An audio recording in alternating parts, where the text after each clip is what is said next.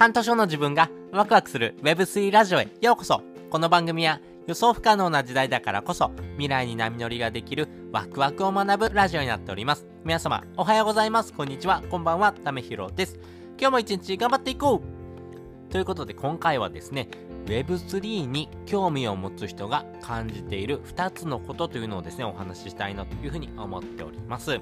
皆さん Web3 はですね、どういう風なイメージを持たれてますか？そして、えー、Web3 というのがですね、生活の一部になっていくっていうのはもう確実にはなっていますけども、皆さんまだやってますでしょうか？まあね、始めてる人はいいんですけども、いやーまだやってないなーって人はですね、多分こういう風な感覚もですね、えー、持ってもらうとですね、ちょっと面白いのかなという風に思っておりますんで、先にですね、この2つのことについて、えー、結論をお話ししていくとですね、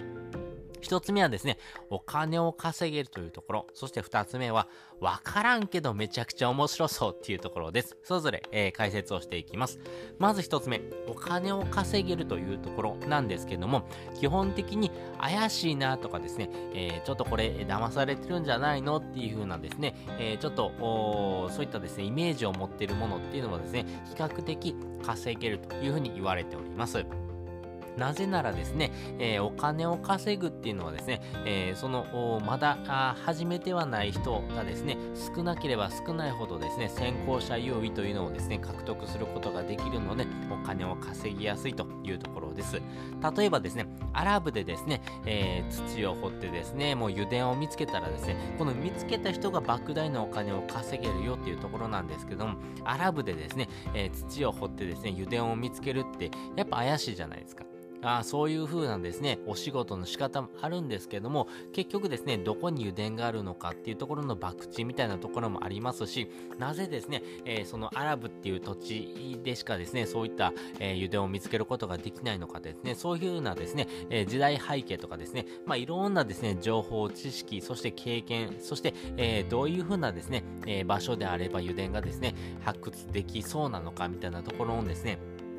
やっぱり、えー、知的好奇心みたいなところもですね、必要になってきます。なので、やっぱりですね、えー、まだ多くの人がですね、開拓してないようなものっていうのはですね、えー、比較的お金を稼ぎやすいようなですね、え部分にもなりますし、それがですね、成長産業とですね、え絡んでくるとですね、よりお金を稼ぎやすくなってくるなというところがあります。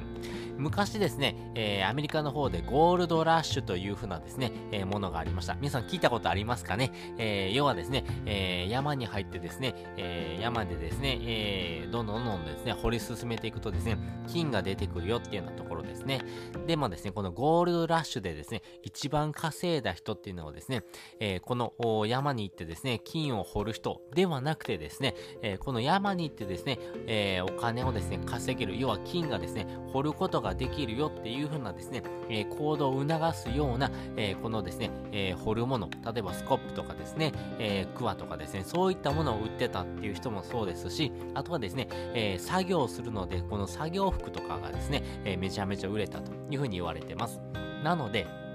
あの、端的に言うとですね、Web3 でですね、お金を稼ぐっていうところで言うとですね、えー、このお金というところ、まあ、これがですね、仮想通貨っていうものになるんですけども、仮想通貨がですね、イコール稼げるかっていうとですね、なかなかこれはですね、先行者優位っていうのもありますし、えー、またですね、世界中でですね、この仮想通貨っていうものをですね、購入できるっていうチャンスがありますんで、なかなかですね、今から仮想通貨だけでですね、お金を稼ぐっていうのは難しいのかなと思ってます。でもですね、えー、仮想通貨をですね、え何かと交換してですね、これはちょっと面白いよというところのですね、え新たなですね、知的好奇心とこういうところをですね、え紐付けていくときにはですね、え日本で言うとですね、例えば NFT とかがですね、え非常に面白いのかなというふうに思ってます。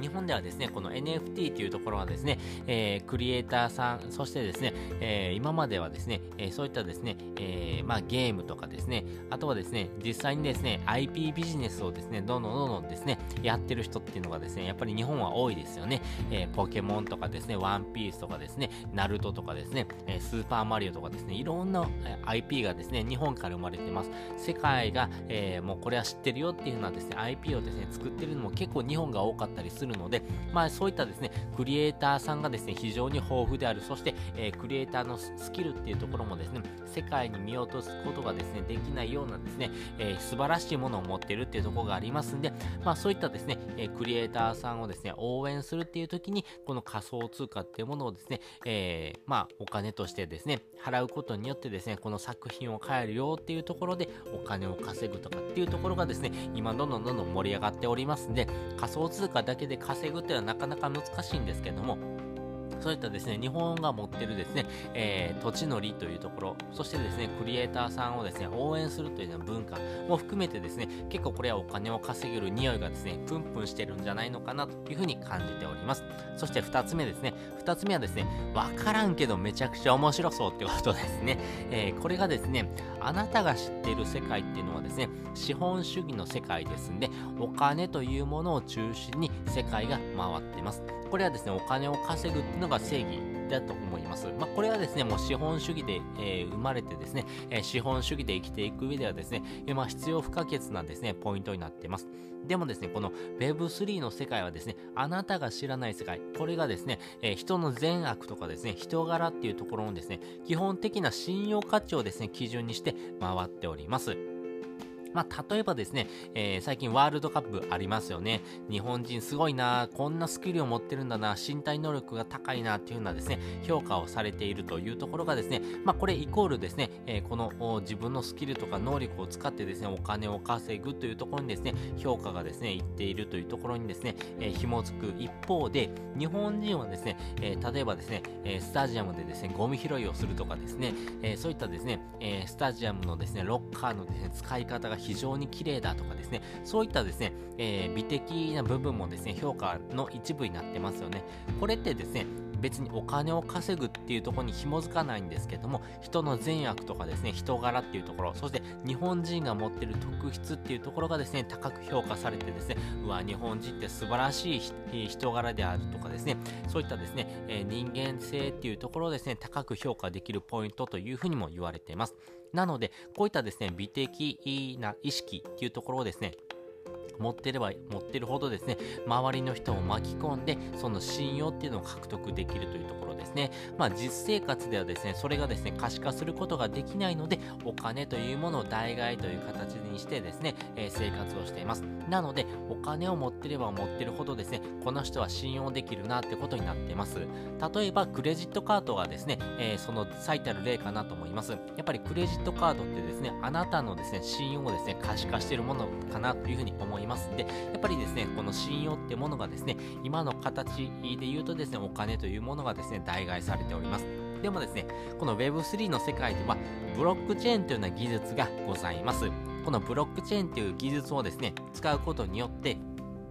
あなたのですね、行動履歴とかですね、えその行動した思いっていうのもですね、えこのブロックチェーンですね、刻まれます。そしてこれが改ざんされることがありません。なので、あなたのですね、善悪とかですね、人柄っていうのがですね、評価に値するというところにもなっていきます。例えば、えー、そうだな、じゃあ、えー、あなたがですね、えー、児童養護施設にですね、お金をですね、毎月寄付してるよっていうことがですね、えこのブロックチェーンを見ればですね、えすぐ誰でもわかるんですね。えあなたのことを調べればですね、えああなたがですね、えこういったですね、施設にですね、お金を毎月送ってるんだな。やっぱりそういったですね、恵まれない子供に対してですね、え自分ができることっていうところをですね、え行動しているっていうところがですね、あ、こういう人がですね、すごい人柄としてもですね、素晴らしいですし、まあそういったところをですね、何かですね、自分でもですね、えー、言うわけではないんですけども、毎月コツコツとですね、えー、世界中の人、その人のためにですね、えー、自分ができることをやってるっていうところがですね、高く評価されるというところですね。なので、評価のですね、基準っていうところはですね、結構日本人にですね、適してる文化かなと思いますし、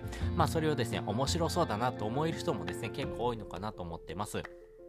そして日本ではですね、この NFT をですね、ガチ法するというふうなですね、文化もですね、広がってます。それがですね、今、世界中からですね、高く評価されて、えー、大注目されておりますんで、今その波に乗るか乗らないかっていうところがですね、今後ですね、振り返った時に大きな転機になるのかなと思いますんで、今ですね、Web3 の世界、特に NFT っていう世界はですね、日本でかなり盛り上がっておりますし、世界からもより注目されておりますんで、これが面白くなってくるはずだというところもありますんで、ぜひですね、この Web3 にですね、興味を持ってるなって人がですね、これからあどんどんどんどん増えていくためにはですね、お金が稼げるよっていうところと、なんかわからんけどめちゃめちゃ面白いなっていうところをですね、広げていくっていうところがですね、非常に大事になってくるんじゃないのかなっていうふうに思っております。